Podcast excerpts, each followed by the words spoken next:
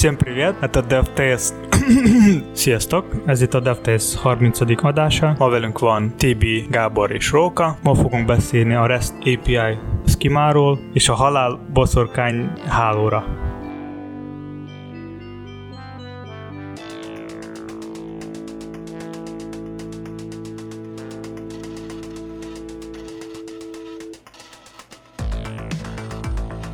Kezdjünk rövid hírekkel és érdekességekkel. Korábbi podcastekben beszéltünk a sötét kinézetekről. Az összes böngésző között jelenleg csak a Safari Technology Preview támogatja a Prefers Color Media Query-t, és ehhez találtunk egy plugin, ami pont ebbe tud segíteni, hogy a meglévő böngészőkben is működjön, hogy lehessen beállítani, hogy milyen kinézető legyen a weboldal, vagy egy sötét, vagy egy világos. Maga a plugin ez igazából ez egy kis polyfill, és ahhoz, hogy működjön az egész, be kell húzni egy kis JavaScript, ami 500 byte, és használni a CSS-t a specifikáció szerint. Tehát a media query meg kell adni, hogy prefers color scheme, mondjuk light vagy dark, és ez alapján majd fog változni a kinézet a weboldalnak. Jó, és maga a polyfill az hogy működik akkor? A polyfill az azt csinál, hogy ő legenerál egy ilyen media query, ahol a prefers color, color scheme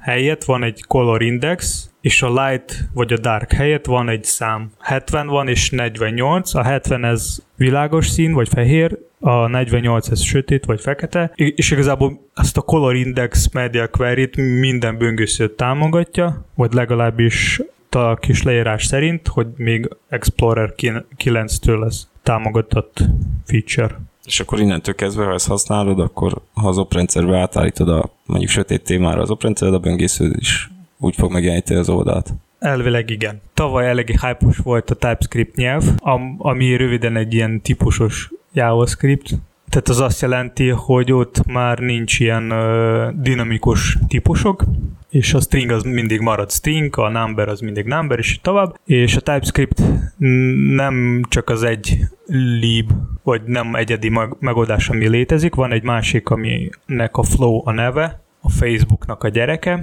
és igazából a Flow-ról eléggé sokáig nem volt semmi hír, tehát nem is volt semmi aktív fejlesztés, és a GitHub-on egyre, egyre több issue volt, és ehhez kapcsolódóan a Flow fejlesztők írták egy cikket, hogy ez miért pontosan történt, és röviden a cikk arról szól, hogy ők leginkább a, cég, a tehát cégen belül fokoztáltak a Flow fejlesztéshez. Az a fejlesztés nem volt publikus. És nekik volt egy saját roadmap, és ők így beszéltek a saját fejlesztőkkel, hogy melyik irányba majd lehet menni a fejlesztésben, és igazából megígérték, hogy ezen fognak majd kicsit javítani, és hogy egyre több majd lesz a fejlesztés az open source irányba. Az előző adásokban beszéltünk, hogy miért van az, hogy kettővel van választva a fejlesztők a HTML, CSS meg a IS között, viszont több cég érzi, hogy ez egy probléma inkább, meg nem csak cég, hanem fejlesztők is azt gondolják, hogy ez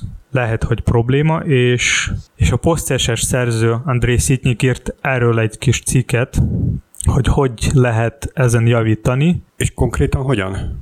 Hát igazából ő, ő azt javasolja, hogy a fejlesztőknek inkább kéne csinálni ilyen, csinálni ilyen kis közösségeket, ahol a fejlesztők fognak tudni megosztani a tudást egymás között, tehát mondjuk, ha valaki leginkább ilyes irányba menne, de abba a közösségbe fog tudni kapni a HTML meg a CSS tudás, és majd saját munkában, és fog tudni egyre jobban kihasználni. Másik az, hogy egy kicsit lehet, hogy ilyen közösség motiválni is fog tudni a fejlesztők több irányba indulni, nem csak, csak egy, egy része, a fejlesztésnek egy része foglalkozni. Meg azt is javasolja, hogy legyen inkább több ilyen meetup vagy konferencia, ami e, ezek a technológiákat összefogja. Tehát, hogy ne legyen külön CSS konferencia, külön JS, és így tovább-tovább. Mert pont ezek, mert pont emiatt fejlesztők elparálodnak egymástól.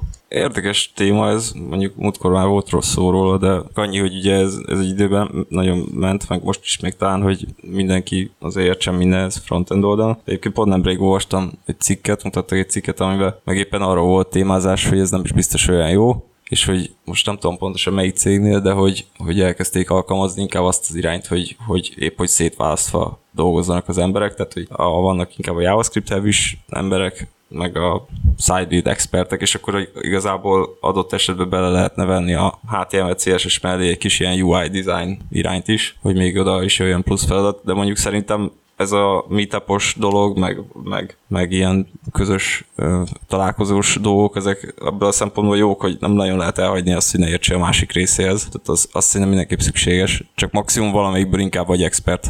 De úgy el lehet hagyni, tehát simán föl lehet tenni a szemellenzőt, hogy te csak az egyikkel vagy hajlandó foglalkozni, és nem is nyúlsz a másik részhez. Ezeket hívjuk specialistáknak. Csak a kérdés az, hogy mennyire jó megoldást tudsz állítani a specialista egy, egy általánosabb tudással rendelkező kollégával szemben. Igen, hát meg hogy csapatmunkával mennyire hatékony az, hogyha tényleg csak az egy, egy, egy részére koncentrálsz, és csak ahhoz értesz, és teljesen elzárkózol a másiktól. Tud az is működni, csak ott lehet egy jó összeszokott csapat kell, de hogyha annyira nem régóta egy dolgozó emberekről van szó, akkor szerintem nehezebb. Itt szerintem még nagyon fontos az, hogy ez projektől függ. Tehát, hogy vannak ilyen projektek, ahol mondjuk leginkább ilyen pörges fajta projektek, ahol lehet, hogy ilyen, tehát ugye olyan fejlesztő, ami mindenhez ért, az hatékonyabb lesz szerintem. Viszont vannak olyan projektek, ahol leginkább specialistakra, vagy a specialist tekre van szükség. Igen, csak az azért ritkább eset, hogy valaki mind a két oldalhoz ugyanolyan nagyon jól értsen szerintem. Mert nehezebb találni azért. Valamivel biztos, hogy erősebb vagy, mert annyira két irány a kettő, az egyik egy ilyen kicsit művészi, építkezős irány, a másik meg inkább ilyen logikára alapuló, gondolkozós, programozós irány, és nem feltétlenül van meg mindenkiben aki, az a két irányultság. Már érted, mire gondolok, tehát aki nagyon programozási beállítottságú, az annyira nem biztos, hogy fogja érdekelni, hogy most az ilyen csili gyönyörű is legyen. Értem, amire gondolsz. Én szerintem az van, hogy azok, aki leginkább programozó irányban mennének, vagy azok, akik a programozó beállítottságok, nekik sokkal könnyebb megtanulni HTML meg a CSS, mert ez egy deklaratív nyelv, tehát ez nem programozó nyelv. Az viszont okay. fordítva, viszont ford... felfogják, csak alkalmazni nem biztos, hogy Hát ez csak tapasztalat kell, igazából ennyi, tehát idő, abban semmi más nincs, tehát nincs ott semmi logika, viszont fordítva sokkal nehezebb, szerintem. Ez tény, bár Róka, erről mi a vélemény? Hát egyrészt egyetértek Eduval, hogy tényleg csak gyakorlatkérdés az, hogy CSS HTML szinten mit tudjon az ember alkotni. Másrészt viszont, aki ebbe az irányba indult el eredetileg, tehát Cybuild irányba, ő neki valószínűleg sokkal inkább kialakult az a szép érzéke, amit én, hogyha magamra nézek, akkor tudom, hogy nincsen. Tehát kész design nélkül, tehát anélkül, hogy lenne egy design terv, anélkül én nem tudok szépet készíteni, ami úgy esztétikus lesz. És akkor, akkor marad egy ilyen fekete-fehér programozós kinézet, input mező default kinézettel, mert nem tudom, hogy hogy fog az jól mutatni a, a többi résszel. Hogyha van egy kész PSD, abból tök jól át tudom már emelni. Szerintem ahhoz, hogy legyen a bárkibe egy szép érzék, nem muszáj HTML, HTML-el és CSS-el kezdeni, hanem mondjuk művészettel is érdeklődni. Legalább azzal kezdeni. Zene, tánc, rajz, és így tovább. Ezek nagyon inspiráló cuccok, és, és is meg tudnak tanulni bármit is, bármibe is. Amúgy, ha, ha az ember tud kihozni belőle azt, amit neki pont kell. Tök jó, hogy mondod, mert ezekben tényleg hiányosságaim vannak. Viszont hát van ez a régi mondás, hogy ahhoz, hogy egy étteremben megítéljem azt, hogy rossz a kaja, ahhoz nem kell szakácsnak lennem. Ahhoz viszont elég sokat kell tanulni, hogy, hogy finomat főzzek. Még annyit fűznék hozzá, hogy szóba került, hogy vannak, akiket expertnek hívunk, tehát hogy csak egy területtel mennek és fölteszik a szemellenzőt, hogy véleményem szerint ezekkel az a probléma, hogy akkor bármilyen problémával szembesülnek, a saját szakterületükkel akarják azt megoldani. Egy JavaScriptes az animációt JavaScriptből akarja megoldani, függetlenül attól, hogy azt esetleg lehetne CSS-sel is. Erre egyébként nagyon jó példa, élő példa volt, hogy animáció, JavaScript-tel oldjuk meg CSS-sel, de hogy például fel sem merült már olyan old school technológiák használata, mint az animált GIF, ami egyáltalán nem lenne erőforrás igényes. Tehát a másik két megoldáshoz képest. Ez is lehet egy megoldás. Működik, működik. Amúgy egy másik megoldás a, a GIF helyett egy videó is lehet, és vannak fejlesztők, akik inkább ezt javasolják a GIF helyett. Például. És a Flash? Találtunk egy elég érdekes weboldal, ahol lehet találni web Authentication API-ról az információ.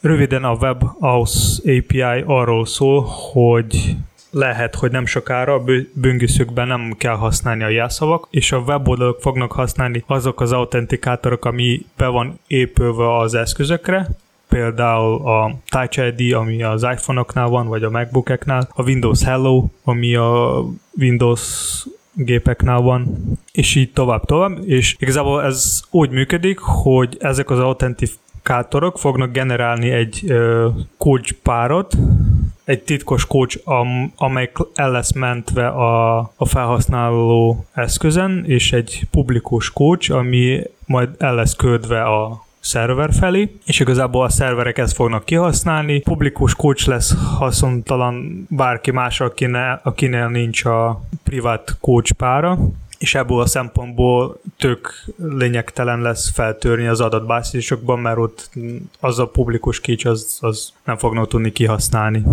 Szóval egyre, egyre jobb a biztonság.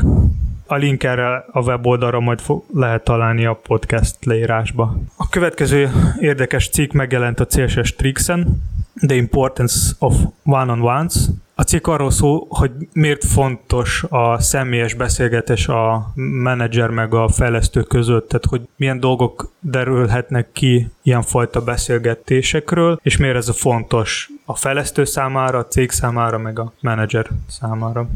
Mm, itt olyanokra gondolsz, hogy ha nem beszélgetnek időnként, akkor adott esetben teljesen félre is mehet egy fejlesztés? Nem csak a fejlesztés, hanem vannak csomó ilyen emberi dolgok, ami, ami fontos néha megbeszélni. Fejlesztő meg a menedzser között, fejlesztő meg a vezető között, ami ha kimarad, akkor tehát kommunikáció hiányból valami rossz tud történni, mondjuk a fejlesztő nem lesz annyira motivált, vagy van valami probléma, és így nem tud megoldani, vagy nem látja a megoldást is, és néha ezek a beszélgetések tudnak segíteni neki valamilyen szinten, vagy motiválni, vagy jobban motiválni a csapatot is, és így tovább. Eléggé érdekes draft megjelent a SES nevű pre- CSS preprocesszoron, amelyik a modul rendszerről, rendszerről szól. Az a modul rendszer hasonló fog működni, mint az M, a, mostani JavaScript uh, frameworkoknál.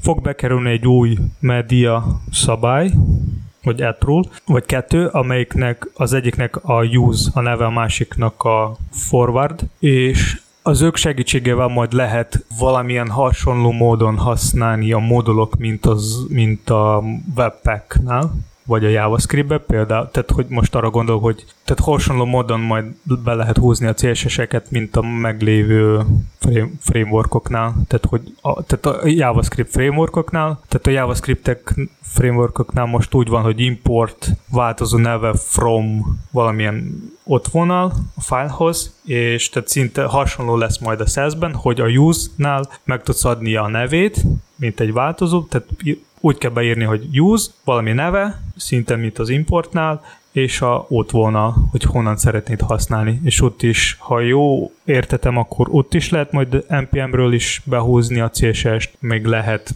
saját helyről is behúzni, és majd lehet szkópolni, tehát lehet majd azt a változat kihasználni többi helyen, tehát belerakni valami klassz körbe, és, és akkor ez kicsit ilyen szkópolva lesz az a CSS és egy, egy idő után majd meg fog szűnni a SES-ben az import attról. Tehát ezek nyilván gondolom az a céljuk, hogy, hogy minél több újrahasznosítható kódot gyártsanak le Hát egy rész, egy rész igen, a másik rész, hogy kicsit hype ők is legyenek, mert ez is úgy hiányzik, de nekem szimpatikus tönt ez a kis megoldás. Hát, ja, kérdés, hogy mennyi a valóság alapja annak, hogy ez egy-egy szabályhalmazt hányszor tudsz te ugyanolyan módon újrahasznosítani? Bármennyit tudsz hasznosítani. Értem. Ja, ja, ja, csak hogy ritkán fordul elő, hogy korábban legyártott szabályrendszert, amit írtál, azt egy az egyben fel tudsz használni egy, mondjuk egy következő feladaton, vagy projekten, amit dolgozol. Nem? Nem tudom. Lehet. Csomótól függ. Tehát, hogy a cégnél ilyenfajta projektek vannak, vagy, vagy ilyenfajta projekteknál dolgozik a fejlesztő, hogy ott az összes projekt eltér, akkor igen. De mondjuk a Reset CSS ez maradhat mindenhol nagyjából ugyanaz. Például. Ja, vannak ilyen részek. Az iOS 12.2 verzióban a Safari kicsit jobban elkezdte támogatni a POE-at, a Progressive Web alkalmazások, és ott is megjelentek néhány új feature, például a Color Picker, vagy Input Type Color Picker, WebShare API, Navigation Gestures, meg ilyen csomó más ilyen apró, apróság. De ez a Color Picker, ez nem újdonság, tehát ez már régebben volt több böngészőben, csak akkor most jelent meg az iOS-en, igaz? Ami ezzel kapcsolatban megfordult a fejembe, hogyha ránézek egy ilyen Color Pickerre, azért elég old school kinézete van. Ezt lehet valahogy ö, tesse szabni? Mert gondolom egy üzleti felhasználónak az lesz az első, hogy ezt máshogy szeretné, hogy kinézzen. Én nem is tudom, hogy hol van esélye arra, hogy ezt milyen oldalon kéne ezt használni. Van olyan oldalon kifejezetten. Mondjuk egy admin felület. De miért beállítod magadnak vagy, a témának vagy egy a színét? webshopba a bögrédnek a színét. Amúgy egyre több van egy olyan alkalmazás, ahol lehet beállítani a felhasználónak a, a színet. Tehát mondjuk olyan, mint egy Trello. A Trello-ba, a Trello-ba is lehet megadni a, a színét a, a, a kártyáknak. Van más ilyen hasonló, a Trello-hoz hasonló alkalmazás, ahol szinten azt a feature is van, és pont ott lehetne hasznos. Jó, azt én mondjuk ilyen Amúgy esetben az, igen. az első kérdése Róka, hogy, hogy ez már régóta van, vagy sem. Igen, tehát a régi böngészők is támogatják, és a Safari ez csak most megjelent. Tehát, hogy mennyire szabható tessen. Hát szerintem biztos lesz valami JavaScript-es lib, amihez Tudsz, fog hogy-. Á, Tehát lehet, hogy van is már amúgy. az a probléma, hogy az összes ilyen natív megoldások, most például a date pickere is gondolom, tehát az így nem nagyon lehet customizálni, és ez egy nagy probléma minden fej, fejlesztőnek. De akkor miért csinálják ezt a böngészőgyártók, amikor úgyis az az első, hogy és hogyan lehet ezt te- testre szabni? Ez csak ilyen költői kérdés volt, úgyse tudjuk rá a választ. Ami ezzel kapcsolatban konkrétan a Color Pickerrel kapcsolatban megfogalmazódott bennem, hogy én most Chrome alatt kipróbálom, akkor nem tudok még semet nyomni rajta. Nem tudom, meg alatt hogy működik. Mm, De miért? Mert rájomsz az X-re. Vagy miért nem tudsz? Ezt Igen, válasz ki egy szint, és Igen. azt nem akarod választani. Mégse. És marad az eredeti. Igen? Hol? Mondj, Windows Magic.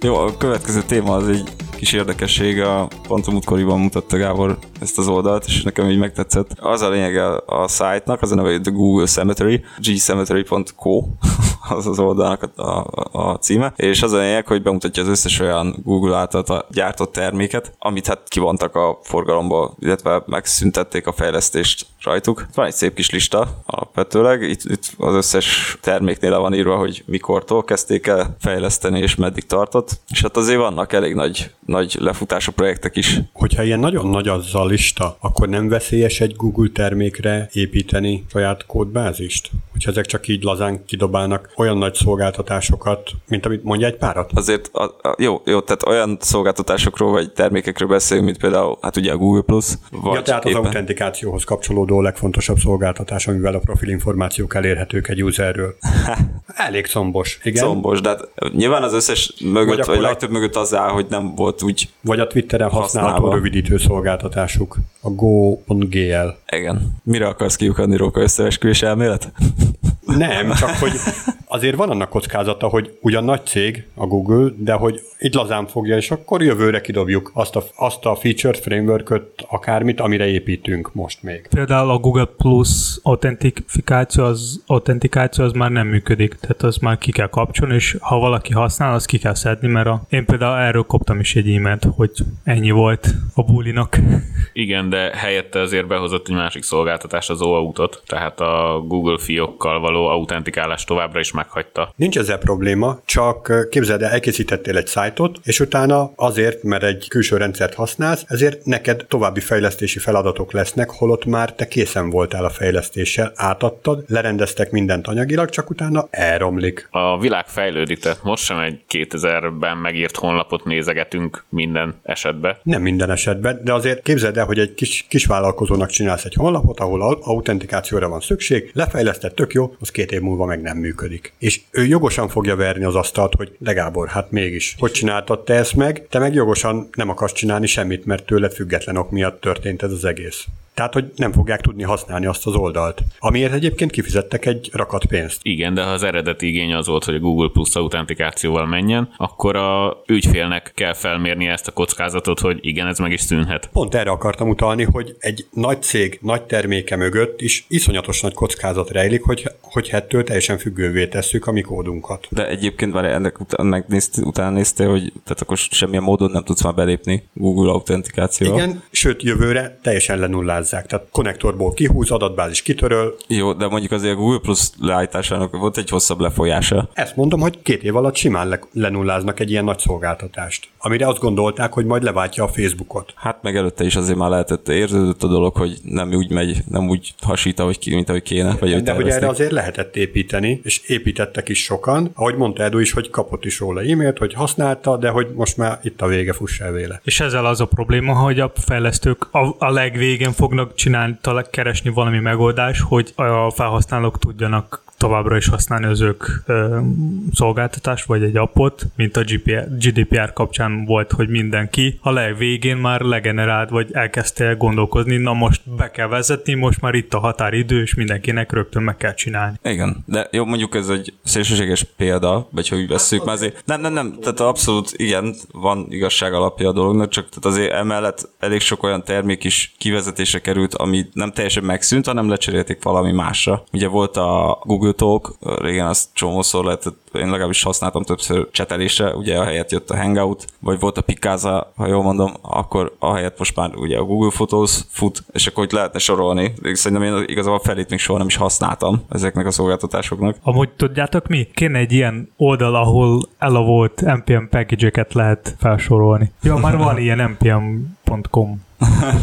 Ja, igen, egy, egy nap után ott gyorsan elavul minden. Egyébként tudjátok, mi, amit, amit tényleg sajnáltam, amikor, amikor megszüntették, az a Google Reader volt, ugye? Úgy hívják, igen, Google Reader. Mert azt így, így jó volt, úgy, úgy, úgy jó kis RSS hírfolyam olvasásra így valamit akarsz használni, hát akkor jó, használd a Google-nek egy termékét, és akkor helyett így, nem tudom, nekem ugye kellett keresni másikat annó. Most Nem csak neked, olvasom. mindenkinek. Hát mindenkinek. Amúgy igen, Ezt nem értettem, hogy ezt miért, miért Tényleg szüntették vicces vagy, hogy Gagyi volt a UI, viszont tök jó volt használni, mert én is használtam. Aztán a Fidli lett, ami De igen, aztán a Fidli, de, de, tehát ott én nem éreztem azt, hogy olyan nagy riválisa lett volna, vagy mi, nem, nem, nem értettem, hogy Én- miért mondták ki. Én amúgy a Mac-en egy appot használtam, egy darabig, és ott tehát annyira különbség nem volt, tehát hogy tök mindegy, a Google-t támogatta, meg a Feedlit is támogatja, meg egyéb más is támogatja, de tehát ott egységes a UI, tehát ő leszed, és ott saját interfejsze van neki.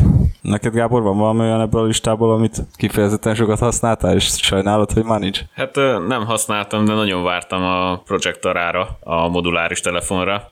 Sajnálattal hallottam, amikor leállították ezt az egész projektet. De ez mi is volt pontosan? Alapvetően olyan telefont próbáltak tervezni, amit modulokból lehetett összerakni. Tehát, hogy veszel egy X keretet, és akkor arra kisebb kijelzőt, nagyobb kijelzőt rá tudsz illeszteni, vagy a kameramodult tudod cserélgetni, hogy attól függően, hogy mire akarod használni a telefont. Veszel egy olcsóbb kameramodult, mert nem akarsz fotózni, vagy veszel egy bitang drága kameramodult, mert te 20 megapixeles kamerákat akarsz, vagyis fék, fényképeket akarsz készíteni, vagy kis aksit, nagy aksit, attól függ. Tehát ilyen teljesen testre akarták ezt megoldani. Kis telefon a PC világból.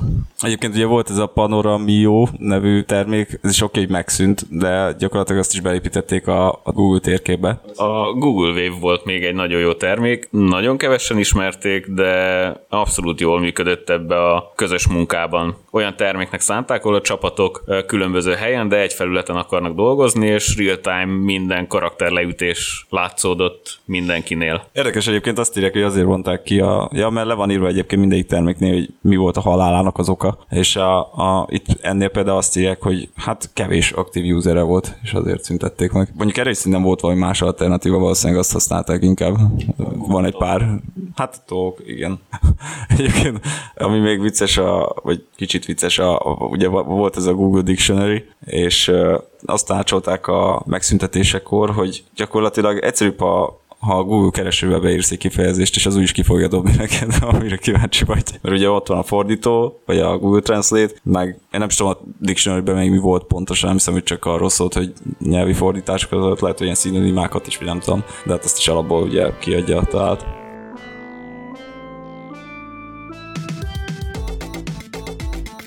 Amit Edo bevezetőben említett, az a Halál a boszorkányhálóra című cikk, az valójában egy hibás Google Translate fordításnak az eredménye, mert ott valójában a Bullshit of the Webnek a halálát kívánja valaki. Ez egy olyan cikk volt, ahol arról értekezik a szerző, amivel nagyon is egyet tudok érteni, hogy mennyi sok olyan fölösleges, haszontalan és rossz tartalom érkezik egy-egy weboldallal, amire valójában nem is lenne szükség. És jó, hát egy kicsit old school módon kezdi a, a, a cikket, hogy egy 56K-s modemmel is szokta még a 90-es években a CNN oldalát nézegetni, de hogyha most megnézni azzal a ugyanazzal a technológiával, akkor gyakorlatilag soha az életben nem töltődne be, mert hogy annyi sok tartalom töltődik le, amire így felhasználóként, tehát mondjuk egy hírportálon tökre nem lenne szükség. És akkor itt szépen összegyűjtötte, hogy 11 webfont összesen fél megabyte értékben. Persze legyen szép az oldal, de hogy milyen áron? Akkor négy darab CSS file közel fél megabyte értékben, miért nem lehet azt egybe tenni? Azt mondja, hogy 20 darab frame. Frémeket használunk még a 21. században egyáltalán, és miért? És, és különben is. Most nem tudom pontosan, hogy frameset vagy iframe, de hogy a, annyi. 29 Ajax kérés közel fél megabyte értékben. Egyébként, tehát hogyha megnézel egy ilyen szájtot, és hogyha csak azt az egy oldalt kéne megcsinálnod, akkor gyakorlatilag szerver oldalt összeraknád a HTML-t belőle, egy CSS, egy JavaScript, bár mondjuk egy híroldalhoz nem tudom, hogy pontosan miért is kéne JavaScript, egy tök minimálba össze lehetne rakni. De egyébként ez, ami amiért most panaszkodik, az még mindig a CNN oldala? Hát Vagy egy csomó oldalt így összeszedett, hogy uh, még most, amit éppen nézek, hogy egy darab CNN-es cikkhez példaként említi, hogy ennyi lekérdezés szükséges, de igazából tök mindegy, tehát megnézzünk egy mostani bármilyen oldalt, egy index.hu-t kinyitsz, és 216 request megy el. Szerintem nem az a baj, hogy hány request megy el, hanem szerint, szerintem, hogy ez nem a probléma, hanem az a probléma, hogy addig a felhasználó nem tud semmi látni, tehát nem tud használni az oldal, amíg nem lejön az akányhány száz request. És ez a probléma, és szerintem az lenne a megoldás, hogy mindig megmutatni a legfontosabb dolgokat először, és közben háttéren meg lehet vizsgálni, hogy milyen eszközön felhasználó nézi az oldal, és itt így tovább, és ez alapján betölteni a maradék feature és ha majd lesz rá szükség, akkor bemutatni neki. Tehát például, például mint most a YouTube is elkezdte azt csinálni, hogy a YouTube-on most legelőször a maga a videó betölt, aztán a más, a többi része. Nem-e az a probléma, a, amiről kezdtük a, az előző adásban is beszélgetni, hogy a fejlesztőket hogy, hogy soroljuk be full stackbe, vagy nem full stackbe, vagy mivel foglalkozik éppen egy fejlesztő, és pontosan így készülnek ugyanezek a szájtok, és van, aki azért felel, hogy legyenek szép képek, őt nem fogja érdekelni, hogy 150 darab képet kell az oldalra kirakni. Van, aki a CSS-ért felel, őt nem fogja zavarni, hogy hát úgy lesz modularizált, hogyha 4-5 CSS-be fogom szétszervezni. Van, aki a JavaScriptért fele, van, aki ezért, van, aki azért, és összességében senki nem nézi meg, csak a végfelhasználó szembesül vele, hogy hát könyörgöm, 10-20 másodperc, mire megkapom a tartalmat. Be kell tartani azt a checklist, checklistet, amit egyszer beszéltünk, performancia checklistet. Azt mindig ki kell, ki kell tapétázni, és azt szerint fejleszteni.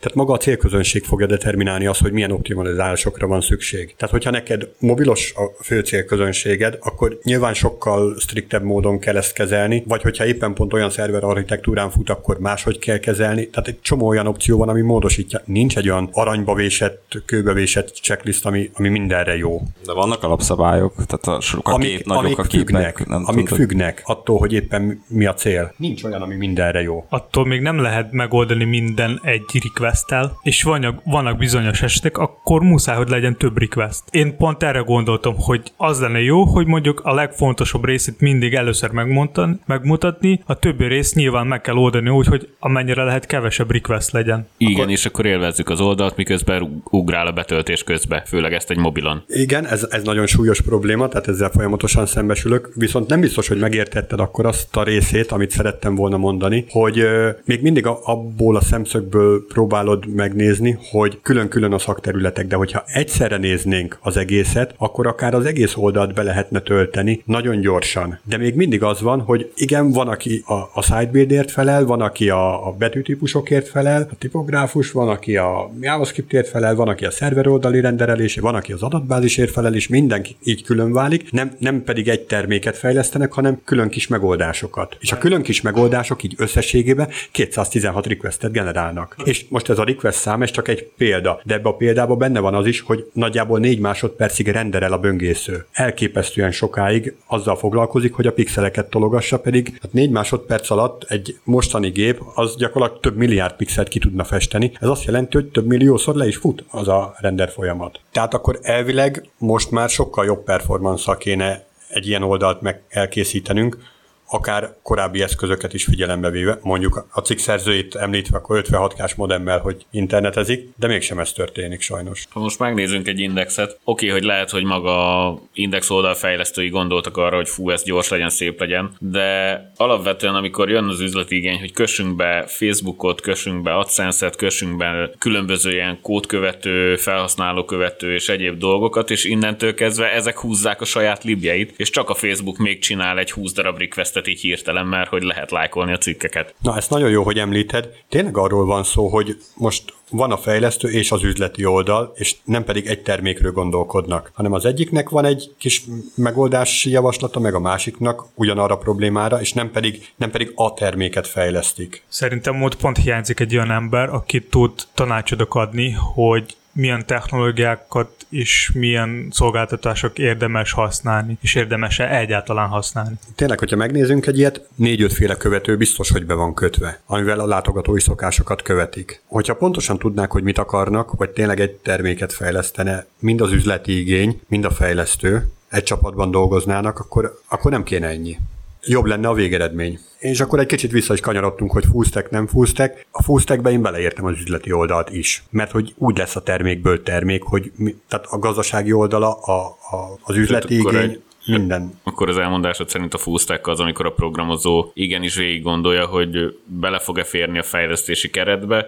az, hogy az üzletnek ez megfelel, és még a célközönség szerint is jó a termék, amit előállít? Hát egy igazán jó fejlesztőnek pontosan userként is kéne viselkednie, tehát kipróbálni a saját fejlesztését, és akkor nem születnének olyan hülyeségek, hogy gyakorlatilag kitölthetetlen formok egyfelől, másfelől meg Hát, hogyha gazdaságos akar maradni valaki, akkor tök jó lenne, hogyha ez így a fejlesztőnek a fejében is benne lenne, és nem pedig az lenne, hogy jó, kell egy bitet módosítani, akkor írjuk újra a korábbi három év termését. De akkor ez szerintem már nem a full stack fejlesztő, hanem ez egy ilyen fajta orákulum, vagy látnak, vagy nem tudom magyarul. Nem kell a jövőt megjósolni, ez a jelenről szól. Hát én arra most gondolok, hogy ő átlátja minden szakterületen a dolgokat, tehát hogy nem csak a fejlesztő, hanem az üzleti dolgokban is érti, a, a technológiákba azért érti, és a meglévő megoldásokban is tudja, hogy most melyik érdemes használni, milyen technológiákat érdemes használni, mi a jó design, mi a design lesz a jövőben jó, melyik irányba kell a UX szempontból inkább menni, meg csomó-csomó más. Hát, hogyha valaki szeretne fejleszteni egy olyan most, hogyha weboldalaknál maradunk, akkor egy olyan weboldalt, ami jó, tényleg. Tehát ez eléggé szubjektív szempont, hogy mikor jó, de leginkább a látogatóknak jó, ők, ők kényelmesen megkapják azt, amiért jönnek, leginkább az üzletnek jó, mert ő is eléri azt az üzleti célt, amit szeretne a látogatóktól, és a fejlesztőknek is jó, hiszen gazdaságosan tudtak fejleszteni. Tehát, hogyha legalább ezt a három szempont szerint jó tud lenni egy weboldal, ahhoz kell ezeket tudni. Igen. És hogyha ez egy fejben van, akkor könnyű lesz az együttműködés. Hogyha ez nagyon sok fejben van, akkor születnek a szörnyek. Itt azért megjegyezném, hogy akkor lehet, hogy a ügyfélnek is full kellene lennie, mert azért ha a multiknak készítünk oldalakat, akkor ott előjön az, hogy a multinál a üzletért felelős osztály elkész, kitalálja, hogy mit szeretne csinálni, elkészít egy tervet, ezt odaadja a jogi osztálynak, aki háromszor, négyszer visszapattintja, ami közli, hogy száz darab mezőre van szükség, ezt odaadják egy UI tervezőnek, aki ezt szétdobja 20 oldalra, mert szerinte úgy érdemes csoportosítani,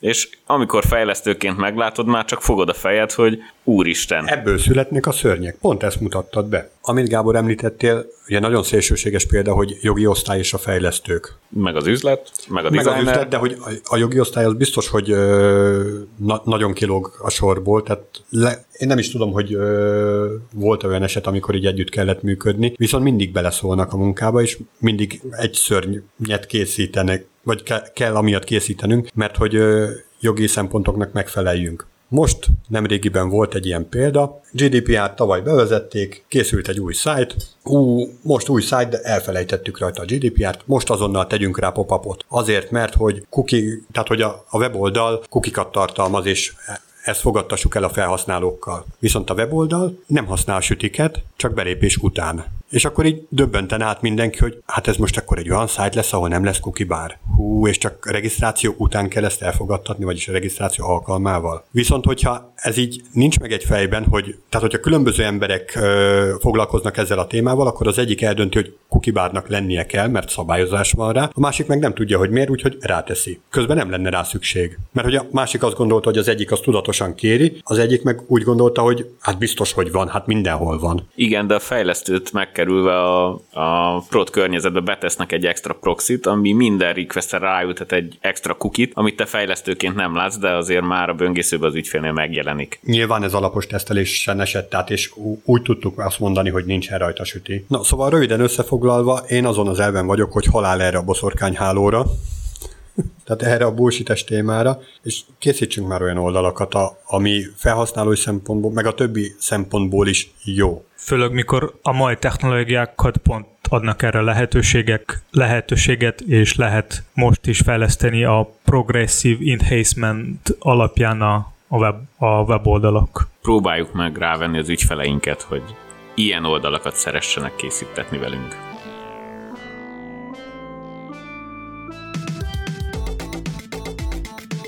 Sziasztok, én uh, hoztam a Restapi séma témát, és itt arról szeretnék beszélgetni, hogy a backend rendszereknél nagyon divat enterprise környezetben a SOAP kommunikáció. Ennek nagy előnye, hogy van egy írdatlan méretű VSDL-ünk, ami nagyon beszédes, és természetesen ezzel beszédes XML-eket gyártunk. Ellenben a frontend kommunikációba a REST végpontok a divatosak, használatosak, és hogy ezeknek a séma leíróiról szerettem volna beszélni, hogy miért ismertek, vagy miért használtok ezek közül. Hát például az egyik legismertebb az a OpenAPI-nak a leírója, amivel nagyon jól le lehet írni egy resztes apit, és ebből van egy olyan szoftver, ami tök jó felületet is tud generálni, ez ugye a Swagger, és nagyon jó használható felületet biztosított az 1.x-es változat, viszont utána elrontották ezt a szoftvert, de hogy... Um, igen, ezt a Swagger előszeretettel tesszük bele az alkalmazásokba backend oldalon, csak azért, hogy megkönnyítsük a munkákat, nem csak a miénket, hanem a frontend fejlesztőjékét is. Uh, viszont uh, rengeteg veszélyt is jelent ez, hogy ez egy alkalmazásban lévő modulról beszélünk. Mire gondolsz? Azt, amikor esetleg ez a Swagger kikerül prot környezetben. Miért történne ilyen? Valóban figyelmesen dolgozunk, velünk még nem történt ilyen. És ezeket amúgy nem érdemes valahogy a környezet alapján beállítani? Tehát mondjuk belerakni valami környezeti válasz, ö, változó, és ez alapján be vagy kikapcsolni. De valóban ezt így lenne szép megcsinálni, sőt, talán úgy lenne a legesztétikusabb, hogy a plot környezetre egy olyan build kerüljön ki, ami nem tartalmaz már alapvetően ilyen információt. Amúgy önmagában ez a swaggeres felület, ez Hát jó, egy kis segítséget ad abban, hogy milyen resztapik elérhetőek, de amúgy, hogyha publikus felületről van szó, akkor nem tartalmaz olyan érzékeny dolgot, amit amúgy ne lehetne felderíteni a kód elemzésével. Az, hogy felderíteni a kód elemzéssel, akkor rengeteg időt kell beletölteni igen, abba, igen, hogy igen, hány igen. darab végpont van, milyen adatokat vár és adatokat ad vissza. Igen, tehát ezt mondom, hogy plusz infót nem fog adni, csak könnyíti egy kicsit, hogy, hogyha valaki szeretne ezeket a reszteket megszólongatni. Arra kell figyelni, hogy amikor a Swagger is kijut, akkor kijuthat olyan végpont, ami adatmódosításra ad lehetőséget és ezek igazán veszélyesek. Másik oldalról ugye említetted a szópot, ott is azért a VSDL, hogyha ott van publikba, akkor az ugyanezt az infót adja Pepitába.